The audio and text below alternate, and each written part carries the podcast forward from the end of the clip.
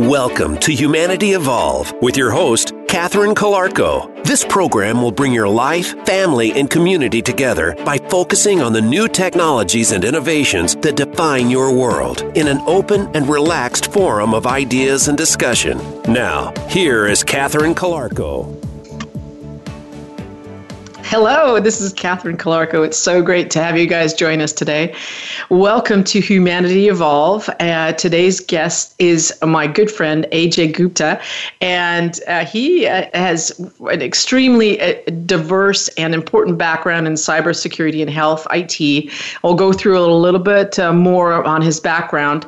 I also want to join you today because it is he and I are going to chat about AI and machine learning and what is it and how is this affecting healthcare. Now, Humanity Evolve is, is about connecting people, technology, and a positive future for all of humanity and how that can impact your life and other lives. And today's conversation will probably stretch over several episodes that we're going to talk a little bit more with others in the future who are doing work in health IT and also uh, artificial intelligence and machine learning and how to actually impact healthcare using the uh, the technology that's being developed today. So, uh, AJ, it's awesome for you to join me. AJ and I have known each other for many years, and we have now made a complete circle in the sense that I was on AJ's show uh, years ago at, from CES, and so it's uh, great to have him on board. And uh, I'd love you to tell a little bit about what you're doing now, AJ, and uh, and the exciting areas that you're working on, and and what what is the organizations that you're involved with today. Well, thank you for having me on your show, Catherine. It's a it's a pleasure and an honor to be here. I'm I'm really delighted that your show is doing so well. I yeah, I know it's a new show. This is I think your third month or something like that, and to, to see that you've built such a following already and you've done some amazing work covering some amazing topics in such short period of time, it's really a testament to all the energy you put into everything you do. Thank you. Thank you. That's lovely. So, what is so? Tell me a little bit about Health Solutions Research. You know, you're a nonprofit healthcare yes. research uh, firm, and how are you guys incorporating artificial intelligence? And then we're going to cover three topics. We're going to talk about yeah. medtech advances, population health, and GIS systems in healthcare. So, tell us a little bit about what you're doing. So, we actually could work in reverse if we wanted to to talk okay. about what sure. we're doing, but we're a health IT firm. We are a really a, a nonprofit healthcare research firm. That's what we are. I think at, at the core, I'm a researcher. I, I know I went to master's uh, and I did, I've done an MBA from Georgetown University. So I, I know a little bit about running a business and running an organization. But what I like to do is research. And even though I was in cybersecurity as for a long time as a consultant and for another period of time as a chief security officer for an organization. The, again, the thing I like to do is always research and figuring out why things work or why things don't and fix them. So I, when you look at health IT, healthcare is the one industry that IT hasn't really transformed, right? IT, when it enters an industry or when there's a deployment of consumer level operational level technology in an industry, it typically reduces the cost structure of an industry. Right. Doing things makes doing the things that an industry does cost less money. Uh, that's true from theater, where literally the fact that the theater and stage production could be electronified and then managed by people on a much easier scale than before reduce the cost of running a theater operation uh, people don't necessarily think of that. But in healthcare, that has not happened. Health IT really hasn't reduced the cost structure of healthcare really in any way at all. Right. So myself and, and my chief medical officer, uh, Dr. Ram Paravembo, he's a practicing anesthesiologist, uh, we came together to see why that is the case. And we started Health Solutions Research because we think we know and we think we can contribute to that effort. So we think we can work with health IT firms who are really IT firms moving into healthcare. They're not traditionally healthcare firms that are building an IT capacity. And there is a little bit of a difference there. But we can right. help health IT firms bring their product to the healthcare marketplace. And in so doing that, we started this nonprofit because that was our intent, right? To do the research into how healthcare can benefit from information technology and all of the advances that have taken place in consumer technology, which we see all around us now. Right. And where we really started was at the population health level, right? So that's a it's a buzzword that flies around. A lot of people talk about population health, population health. But what that really means, in our view at least, is that there's two kinds of healthcare, or the system should address two kinds of things, right? We need the system that can take a person and make that person healthier. So if that person has a disease or is sick or is unwell in any way, the, a healthcare system has to be able to make that person healthier. Right. right? At, at the same time, you can look at a healthcare system on a more macroeconomic level and say, can we manage the overall population's health? That meaning sort of the standard level of health of a population has to be addressed, it, and it has to be measured and protected so that people can be productive and lead meaningful lives. And then we can assess cost on that level. It's hard for us in America to really assess and measure cost on the individual person's level because we value life. We really can't say that a certain amount of money is too much money to spend on the health care of a person who might need it. We really we don't we don't like to make that argument. But at uh-huh. a population level, when you abstract human life out of the equation in some way, because you're not dealing with a person, you're dealing with sort of a population, we can begin to consider the cost ramifications of healthcare. So we we do a lot of work at the population health level, and we've done things like transportation studies because getting to hospitals and medical facilities and then getting home after you're done is a big challenge for a lot of people.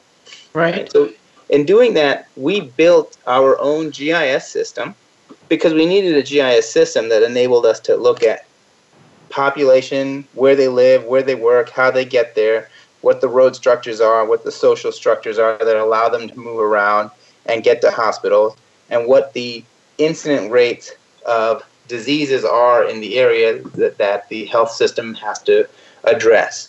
So, in building a GIS system, we built really, uh, without really even knowing it, we sort of fell into it, if you will, Catherine. We built mm-hmm. a GIS system with a pretty powerful data analytic engine that can merge multiple sources of data that are not all health data. They right. include some health data, but they also include population and transportation data and other non-health data that is correlated to health outcomes, whether that's the weather patterns or crime rates, those kinds of things. And then we traffic. Can, yeah, traffic is a big, big problem. Yeah. So I think what you're talking about is really in, enabling artificial intelligence or the the a system to take multiple inputs and actually create an outcome that positively benefits uh, uh, people and their health care. And you're targeting to specific areas such as uh, transportation, getting to and from the doctor's office to enable people to actually. One of the biggest issues is to make sure that they go because that's really important. And often people often people who are um, either uh, disadvantaged or it's a challenge for them to get to the to the doctor are those who most need this help and need to actually go to it. And I think one yes. of the and I, I, you know, AI. I mean, uh, um, Dr. Schlein, who who is, does a lot of work in this area, he says, you know, there's a uh, there's a the AI benefits are slower than anticipated, and really what it is is how do we infuse artificial intelligence in and healthcare such that has empathy, empathy, and eff- efficacy, right? So it actually does what it's supposed to do, do, and right. and and it's and it actually is empathetic. To, so it, it understands. It takes the data that actually enables you to know. Look, my mom who's 80 years old needs to get to the doctor, and she's not feeling very well. How can we uh, facilitate her transportation. And, right. And You're I really right feel. That. Yeah, and I feel like uh, you know one of my kind of metrics for is AI and healthcare working is whether or not the nurses say they like it, and and it makes their lives lives easier, and patients uh, use it regularly without any drama, and well, they are they're healthier. You, right? Catherine. I, oh, I really? Oh. Yeah. Okay. Yeah. So I might be in the minority on this particular case but I agree with you that we want the practitioners, physicians, nurses, uh, radio, uh, radiolo- I keep messing up that word. radiologists. Yeah, yeah, and even the technicians in the hospitals. We want all of those providers to like the AI system, to enjoy using the AI system, to feel that their job is empowered, that they can do better and serve more people with an artificial intelligence system, whether that is a system like ours that helps with transportation issues or a system that allows them to measure population health issues like opioid epidemic, which we can also address, or right. anything else. We want them to be, feel happier. But right. I do not think we want the patients to even know, right? So healthcare is something that we as people, as people who are alive and have been alive for generations and generations, we don't want to have to think about our healthcare.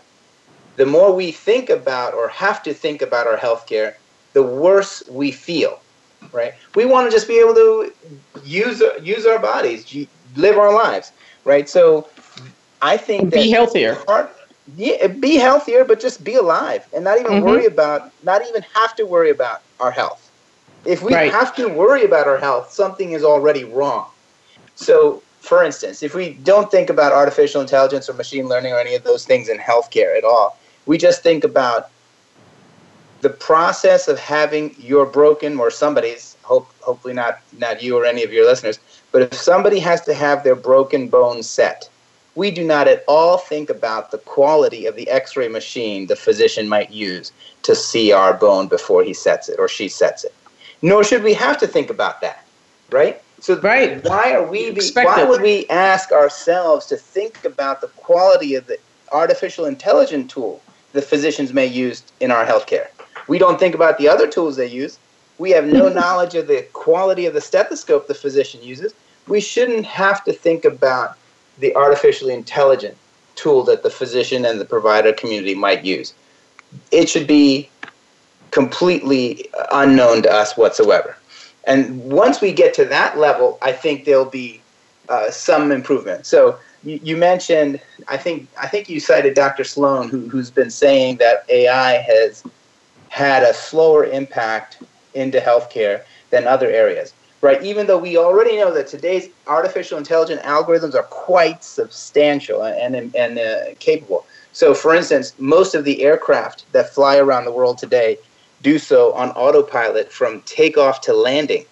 And there's almost uh, every day there's a less and less percentage of time when a human pilot has to intervene, right? Why yeah. is that not the case in healthcare? in part because patients, a large percentage of patients, they want the, the human interaction. Right. They go they to the doctor. Connection. They want a human, right? And so if, if you're saying that an artificially intelligent agent can treat a person, but that person doesn't really want to be treated, they just want to have a person to talk to, they just want to have a human to listen to them, then that artificial agent can't do that job. Right. But is it really about the artificial agent doing the job or, or informing the person and that the actual value of the provider is that connection to to to look into people's eyes and actually make that human connection, but they're better informed because That's they're exactly using they're using diagnostic tools, right? And that That's and I think exactly, it, That's awesome. exactly what I'm saying. Yeah. So as soon as we get away from asking the consumers to be comfortable with it or patients to be comfortable with it, they should know nothing about it the AIs will pop up everywhere. Right. But the reality is yeah, I, am hoping that the that the, the, artificial intelligence, machine learning, and the the compassionate use of technology will help to improve the three items that you that around healthcare. You know, cost, quality, and access are improved. Yeah. Mo, you often say you can get two of these, but you can't get three of them. And I think we have to have three of them, right? Because we're trying to increase and create uh, better outcomes and also improve the cost.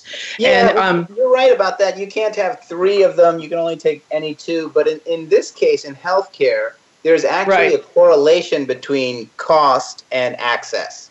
The, yeah. And that reason is that if a person doesn't have access to healthcare, they typically don't have access to the everyday basic level of healthcare. Right. Like going to the pharmacy and getting a prescription filled or going for an annual checkup or a routine visit. That's what they don't have access to in America when they don't have access to healthcare. But in America, we do have an emergency healthcare transportation system. If you call 911, yes, a lot of cities will have a delay in your 911 service, and we worry about that. But if you call 911, an ambulance will come and will take you to the nearest hospital. And so we do have emergency healthcare transportation. So the people who don't have access to healthcare do have access to emergency healthcare, which is expensive. Right. So access and cost, that that uh, two points of that triangle, they're already correlated. So if we Right. improve access, we will actually decrease utilization of emergency transportation Exactly. for healthcare and save money. Right. So that's right. an, an interesting phenomenon. So that's why we in healthcare we could have all three. We could Yeah, increase that's exactly- totally agree. Totally agree. And I think that should be. Oh, sorry. No, I was just saying that's a beautiful phenomenon. We're in an interesting space in healthcare that we can increase access and decrease costs. Right. And the big side of this development, uh, the technology development, you talk a little bit about where the patients don't really need to know or have to question the quality. I do think that consumers often want to go to the best doctors or go to the place that has the greatest facilities. But I think what's important about artificial intelligence and machine learning is that there are first principles, that there is quality and consciousness and capability built into the technology because who's ever building it needs to understand or be connected to the wisdom of what truly works for people. Rather than just building uh, smart machines you also want to build uh, the, the the wisdom within that. And that I, I you know I was with at a uh, workshop with Arc Fusion and IDEO and one of the items that came up from our working sessions was this first principles guiding what's happening. You know how do we embed compassionate intelligence and eliminate the fear associated with with using Watson technology or others like that. I mean, you know, that I think it's really important to understand that yes, the patient doesn't need to know and shouldn't have to be involved in that, but the developers and the companies that are building these technologies need to be the caretakers of that. Yeah, you're right. And just as a quick clarification, I didn't say that patients don't need to know about quality. Yeah. They should know about the quality of their health care. They should be very, very inquisitive to the extent of what the quality of their health care is. I, I said that they don't necessarily need to know what tools the physician Tools are using, are using for their healthcare, whether that tool is the Yeah. latest and greatest surgical robot or if it's an old fashioned mechanism done in the 1800s. Right. I mean, that shouldn't specifically be of interest to patients unless they really want that knowledge. But the quality of that operation, whether it's done by today's latest robot, the Da Vinci or the Mako robot, or if it's done by an old procedure, that you know they don't maybe maybe that's not the point. Maybe that's not Yeah, exactly. Well, we're going to have to go to break. This is a Yes. fascinating conversation about what it really t- takes to actually change healthcare with regard to using technology and artificial intelligence and different systems associated with uh, IT. We want to continue this after the break and uh, come back, and we're going to talk a little bit about medtech and how do we manage the fear. This is Catherine Calarco with Humanity Evolve and our guest AJ Gupta. Be back after the break.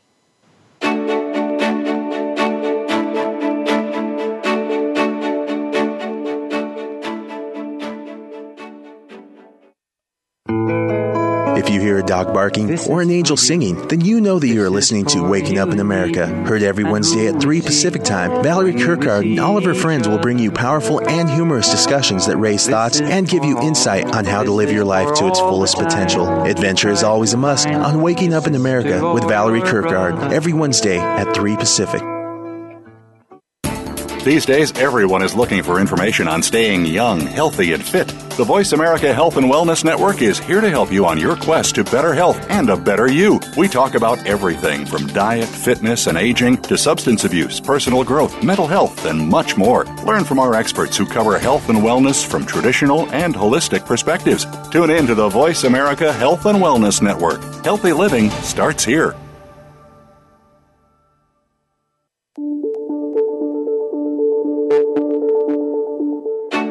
This is Humanity Evolve with Catherine Calarco. To reach our show today, please call in to 1 866 613 1612. Again, that's 1 866 613 1612. Or you may send an email to info at ccalarco.com.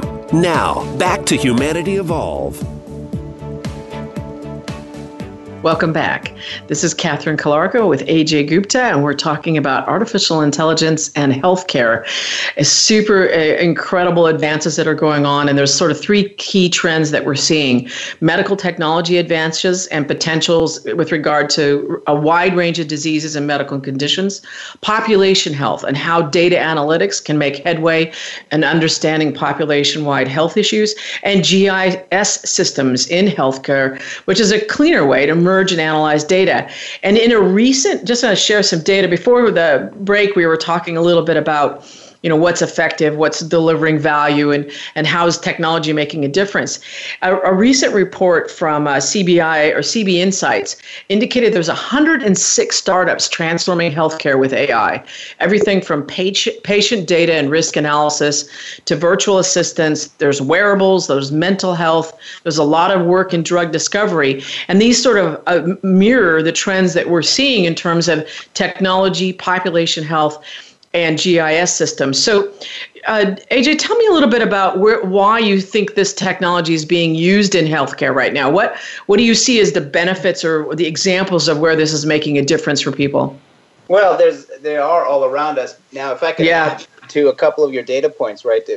yeah, right. That there's a lot of investment in AI in healthcare, but you know it's only 15% of the investment in artificial intelligence in the world is dedicated to healthcare.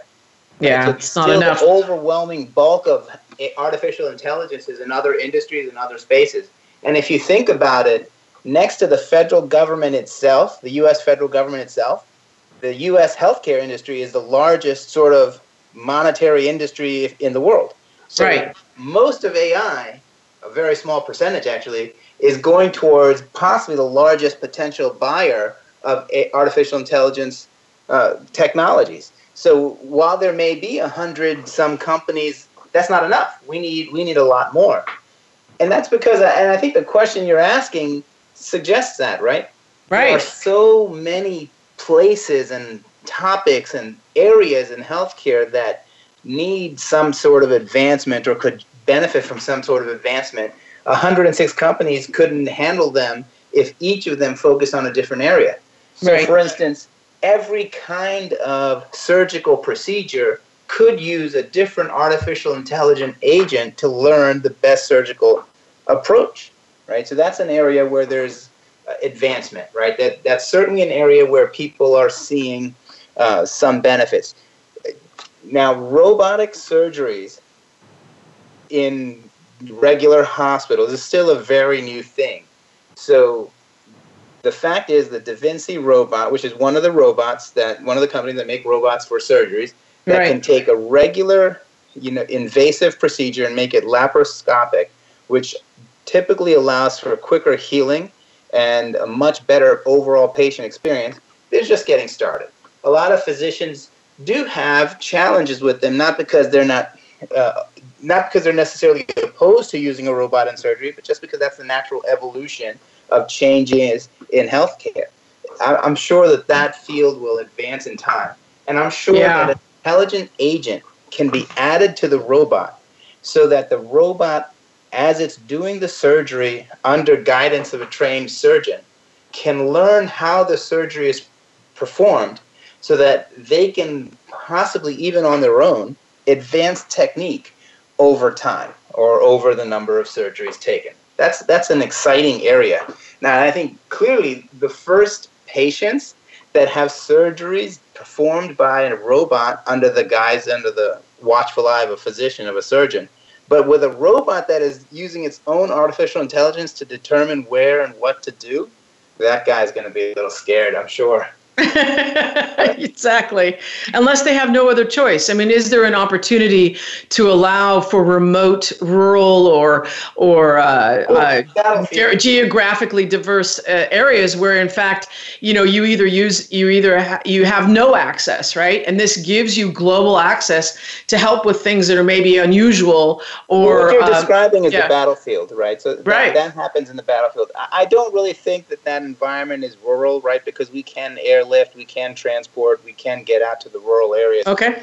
So there's no place in America, and we're a large country, that's more than a few hours away from a big city, right? you know, coast to coast is about a five, six hour flight. But in the battlefield, you are not going to get a surgeon into the battlefield necessarily. So advances in robot surgeries uh, is certainly could come. I'll say, I'll, I'll say it like that. It could come from the military.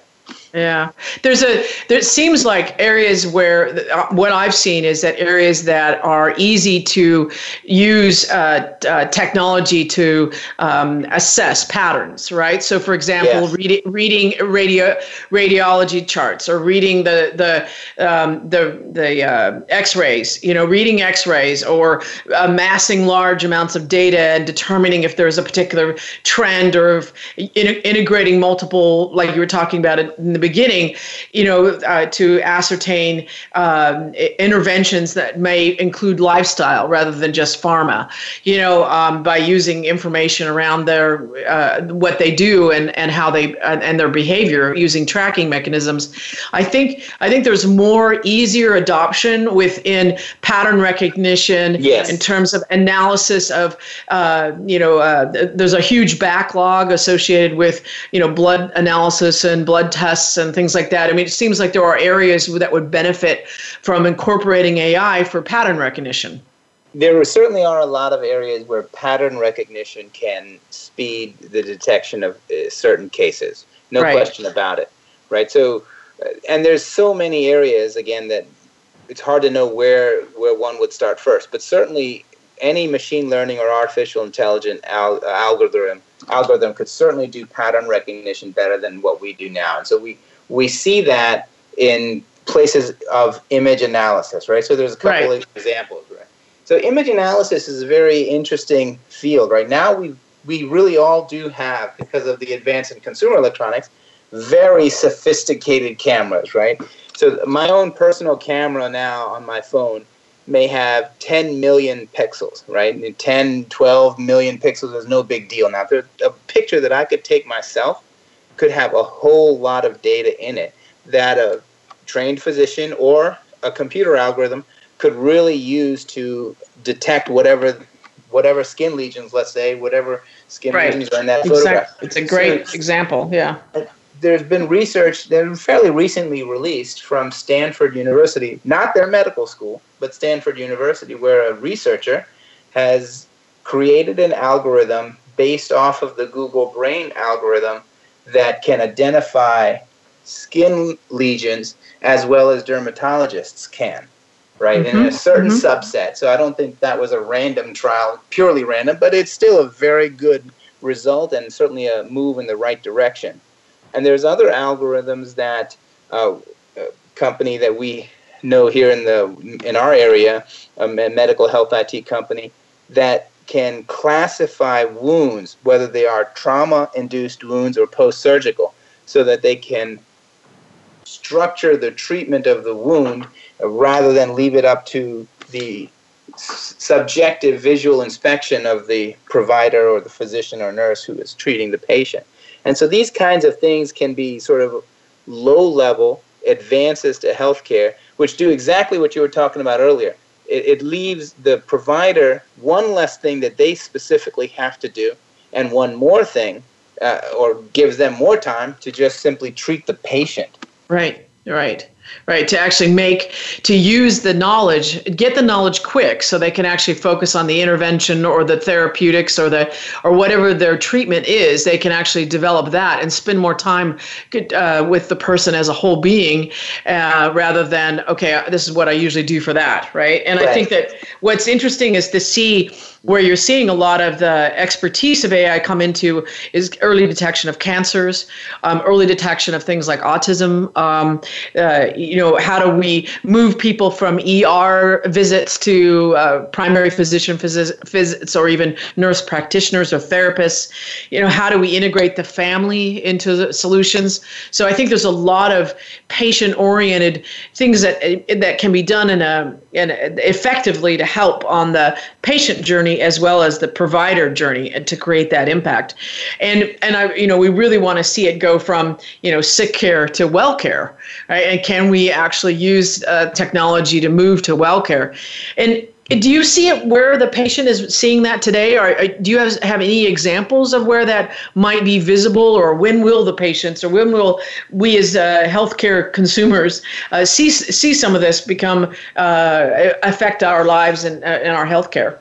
Well, I think that's up to the consumer. You could make an argument that consumers, or whether we want to call them consumers or, or patients or users, clients, yeah, right, or, or users, right I think they have the option of doing that now if they really immerse themselves in all of this Fitbit style tracking of their biological functions, if you will. You uh-huh. can track your steps. You can track your heart rate. I think you know a little about that. You yes. can track sleep. You can track all. You know, you, there's a lot of just regular biological functions of a human being that a person can track on their own if they want to. It's not that expensive. It may not even be that intrusive. You know, you, you have to wear sensors in many cases, but a lot of them are designed to be comfortable. There's some that right. you can sleep in. And so if you wanted to, you could start tracking all of these things yourself. You can even use some tools that track your dopamine and serotonin levels, which are very powerful uh, hormones that are released in the brain that influence a lot of what we are as a person. Mm. And if and then then the next step comes which is where artificial intelligence can play. Once you right. have all this data, you can feed it to an AI system. You can mm, tell it a little about yourself, your history, your genomic history if you know it, or you could find that out, your family history if you know it, or you certainly could find that out. And then it can start telling you things along the lines of what you're talking about.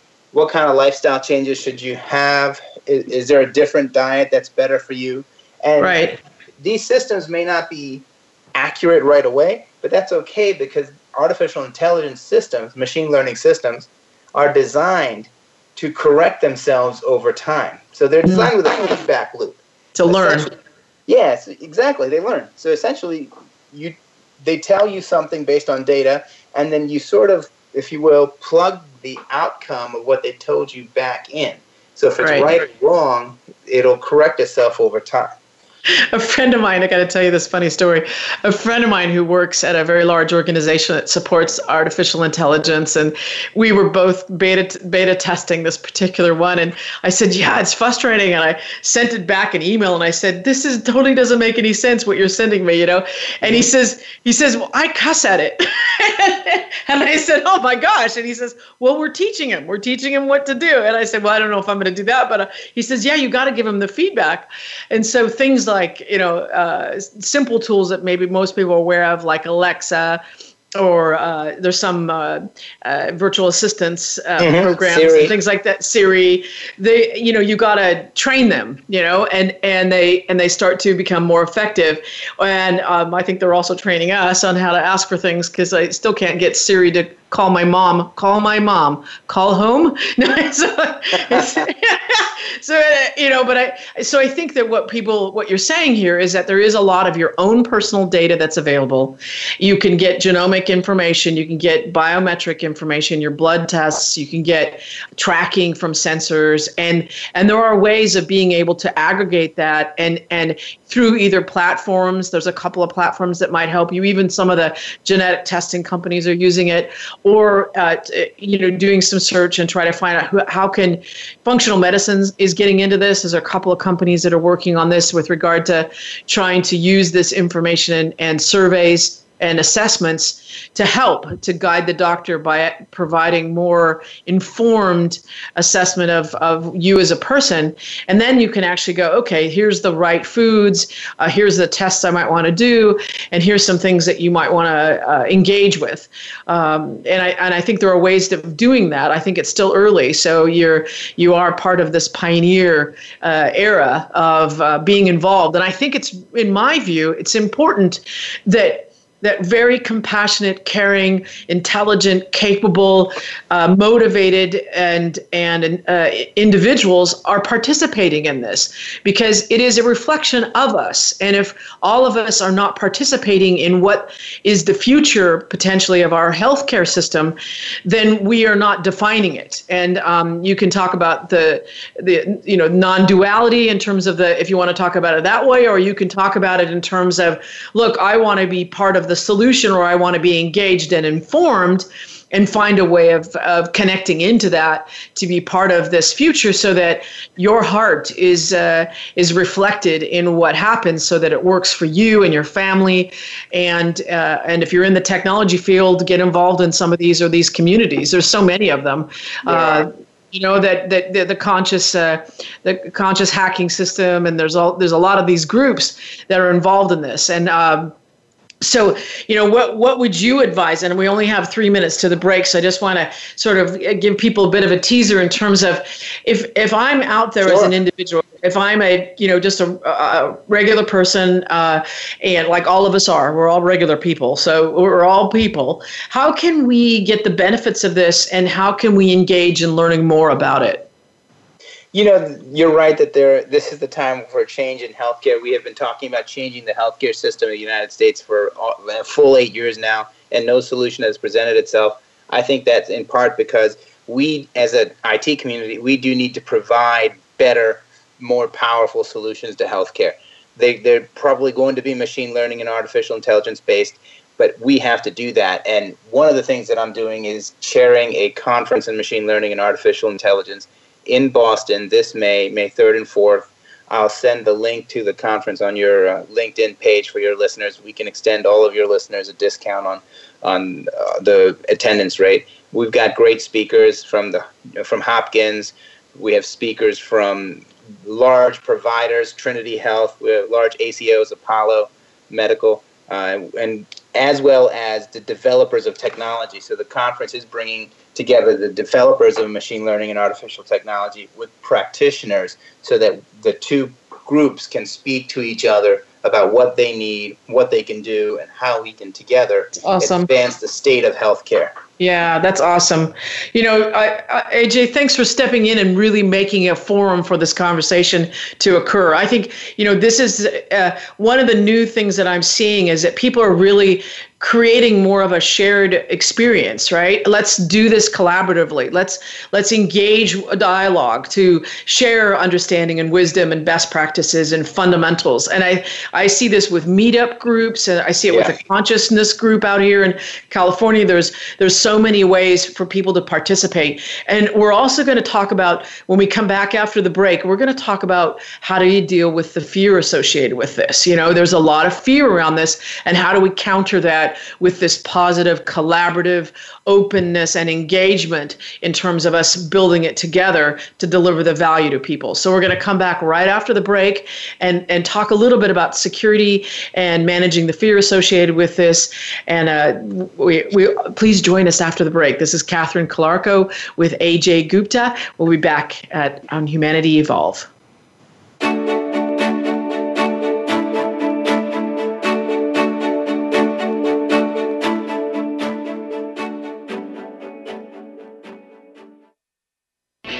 Are you finding your frequency? It can be described as that space between failure and success. It's the future of digital media. It's finding your voice. It's engaging topics, content, and ideas. Jeff and Ryan discuss the digital media space and all of its aspects. It's about making the mistakes, taking the chances, summoning the intestinal fortitude to step out of your comfort zone, and discovering what you can accomplish when you decide to try, decide to learn, decide that you have something to say, and find your frequency. Live live Fridays at 2 p.m. Pacific Time, 5 p.m. Eastern Time on the Voice America Variety Channel. Dialogue is the single most powerful leadership tool we have to make a difference in the world. Leading Conversations with host Cheryl Esposito creates a place for that dialogue. Tune into the Voice America Business Channel every Friday as Cheryl hosts new conversations among leaders from around the world in business, government, art, economics, and social change. We'll explore big ideas and everyday actions and learn how their own leadership has led them to discover a newfound sense of possibility in the world. Leading Conversations with Cheryl Esposito, bringing big thinkers together in conversations that make a difference right here on the Voice America Business Channel every Friday morning at 10 a.m. Pacific Standard Time.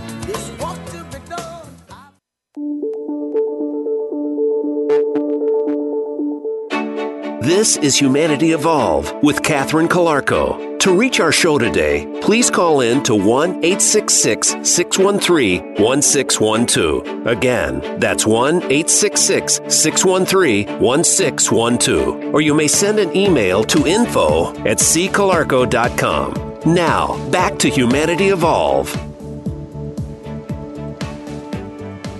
We're back. This is Catherine Calarco with Humanity Evolve, and our today's guest is AJ Gupta, and we're talking about artificial intelligence and healthcare. And before the break, we were chatting a little bit about, you know, when when am I going to see the differences, and and how do I participate in it, and you know, be part of what's happening. And I think uh, it's not really, in my view, it's not about the politics. I think it's important to assure that people have access to care, that they're not their only way of getting access is through the emergency emergency room. I just feel like there's been a lot of improvements in healthcare systems, and I think there's more that technology industry can do. I think there's more that we can do together as a technology industry and as a providers and and professionals uh, to to really create systems that add virtuous value rather than create more dysfunction. And one of those areas that kind of prevents, I think, a lot of this innovation from being implemented is obviously it's a, a dominant design or embedded uh, educational system in terms of how these things get adopted.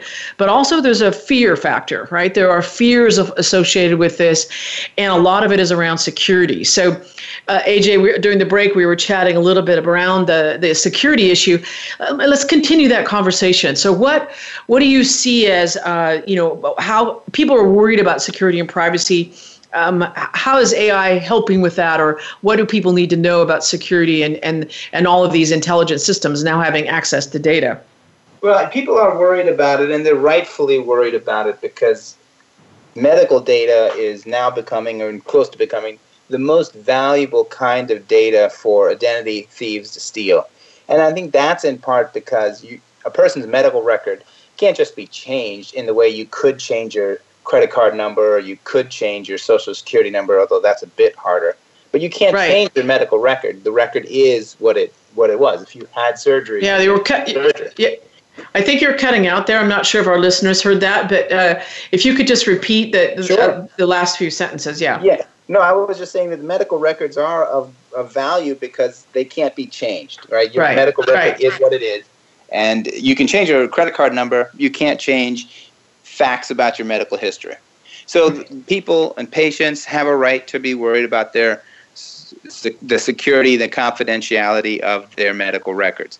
And sometimes they fear that the advent of artificial intelligence systems will necessarily mean that their medical record will be accessible and available to larger populations of people. But that doesn't necessarily really have to be the case. In right. fact, it may not even be necessary. So, for instance, if you think about how we do and how we currently talk about risk stratification, we don't do it on a personal level. We don't say that Mary Brown is at risk of breast cancer. That's not how we identify it, right? We say that women of a certain age with a certain family history et cetera, et cetera, may be at risk of can- breast cancer and so therefore should do mammograms and early testing and that kind of thing. And we have that kind of stratification for all kinds of diseases prostate cancers, uh, diabetes, arthritis, and we are developing those kinds of risk stratifications for diseases where they don't currently exist, like dementia and, and these kinds of things. And it's not about a person's identity. We do right. it across an entire population. So and the, the larger the, the data set is of de-identified records, the better the risk stratification is.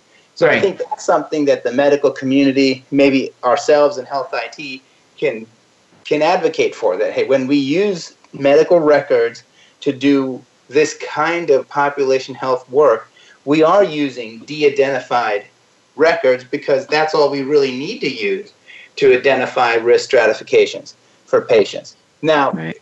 could we do a better job in some ways by having patient names included? I would say, from a theoretical standpoint, the larger the data, the more more accurate, the better the results. So yes, but th- that's not how we do it now. So we don't we don't risk stratified with personal information. So we don't need it going forward. And we do have a HIPAA law in place that protects identity, and, and everybody is always worried about being in violation of HIPAA. So we don't need to have Right. personal records. We can do our work without it. And in fact, Right. the, the GIS platform that we've built that we call the GeoHealth dashboard, it, you know, if you take a look at the vast amounts of data that we have that we use to address population health issues, you'd be surprised to know how very few of them even mention patients. We can do population level health analysis with actually limited view of patient records. So Yeah. it's surprising, but yes, the population statistics do inform population health criteria.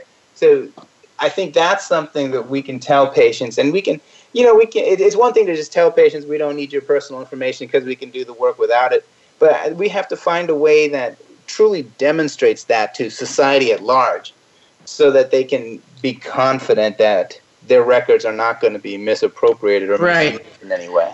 Yeah, so I think you're like you, uh, me as an individual. I benefit from aggregation of large amounts of data that actually can create types and provide me with information based on you're in this population. You might want to go to your health professional for these, or make sure you get tested.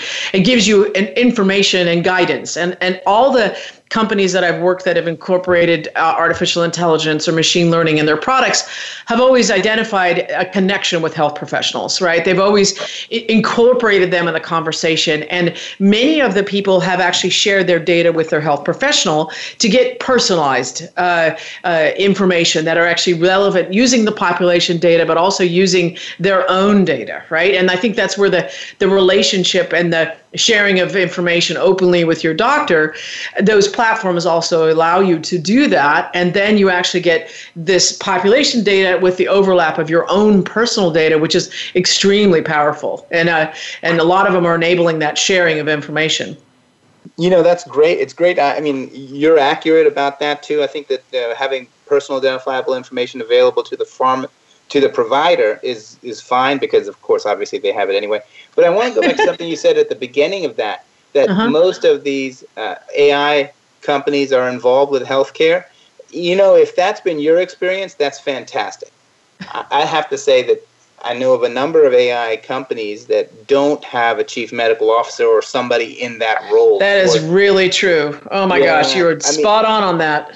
Everybody's think- from tech. Yeah, nobody understands the domain at all. Right. So I think that's changing. I, I think, well, I think two things are changing.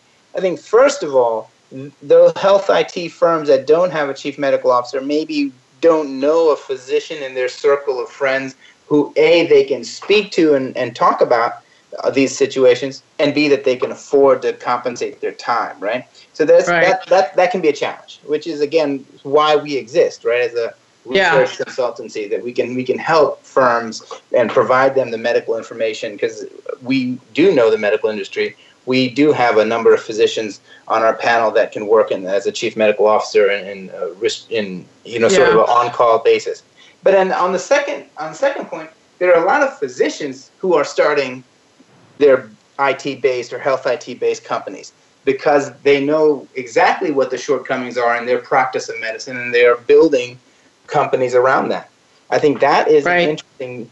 Uh, It is. You're absolutely correct. There's a lot of people that actually are going from from graduating from medical school to going into robotics or uh, software systems or diagnostics or predictive uh, tools. They're actually actually uh, using that medical domain expertise to, to actually be part of the technology evolution here.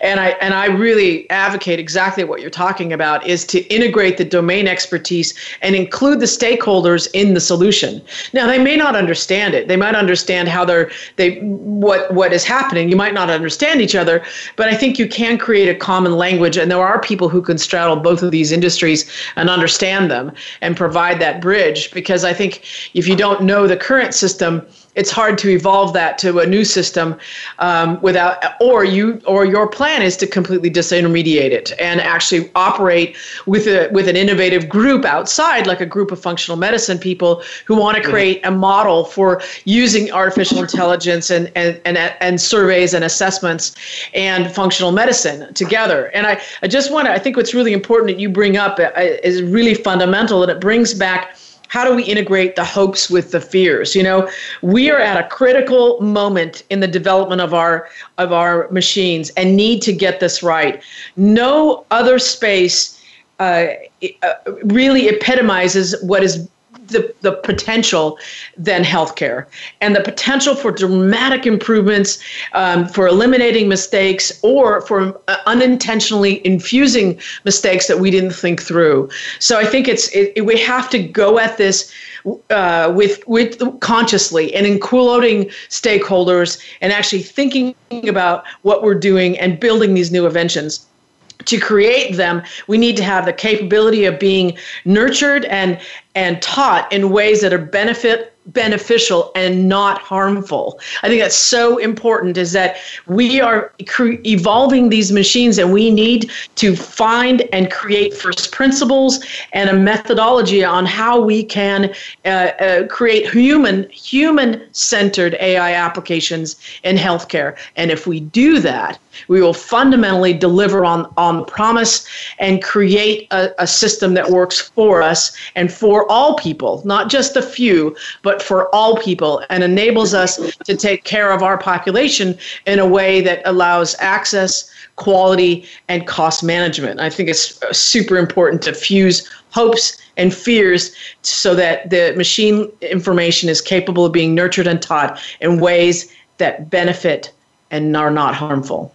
You know, you, you are 100% right. I, I think you know, you can. A lot of people have a whole bunch of different views about Obama, and I'll just say they're all accurate. But one thing that he did do was raise to the nation's consciousness that our healthcare system, which is the best in the world, is just simply very expensive. So we do have the opportunity to take the technology and the innovation that our country is capable of and just apply it to our healthcare system. Change the cost structure, change the system any way we want, and really make it a much, much better system that achieves better outcomes, that gets from maybe sick care to well care. Exactly. We started talking about that, but we didn't really get into it enough. And then, you know, of course, obviously, the U.S. healthcare system does export everything to the whole world. We would we would change how the world's population is cared for in a dramatic and powerful way, and it, it is very exciting, and it's also yes. very possible. I mean, we know these things are in our reach. Yeah, you know? exactly. And we only have a minute, so I want to make sure this this is a that we're going to continue these conversations about artificial intelligence and machine learning and the future of our healthcare systems and other systems throughout the weeks, and really talk about what is sick care. And I'd love to continue this conversation. You and and really understand how we can uh, uh, manifest the hopes and mitigate the fears and infuse humanity into the future of our artificial intelligence and and our ecosystems associated with all all of us. So, AJ, thank you so much for being invo- involved today. How can people stay in touch with you? What's a way for them to continue the dialogue?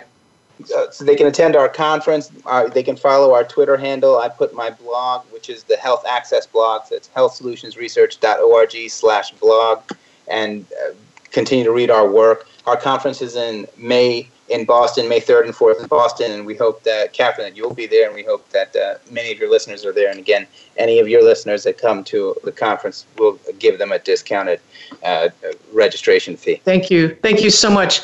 Everyone stay in touch on at kathcalarco.com or via my LinkedIn page or uh, www.ccalarco.com. Please stay in touch and continue this conversation. We want to hear from you and we want to transform the world for a better place for all of humanity. It's our time to be the conscious future and integrate technology and wisdom into uh, a, a new system for all of us. Thank you so much for being on our show today, AJ. I love talking to you. You're an awesome guy, and we'll probably have to continue Thanks. this conversation in the next show. Thank you, everyone. It's been Catherine Calarco and AJ Gupta on Humanity Evolve. Thank you for joining us. Thank you. Thank you for joining Catherine Calarco for this week's edition of Humanity Evolve. Be sure to tune in again next Tuesday afternoon at 4 p.m. Eastern Time and 1 p.m. Pacific Time on the Voice America Women's Channel. We'll talk again then.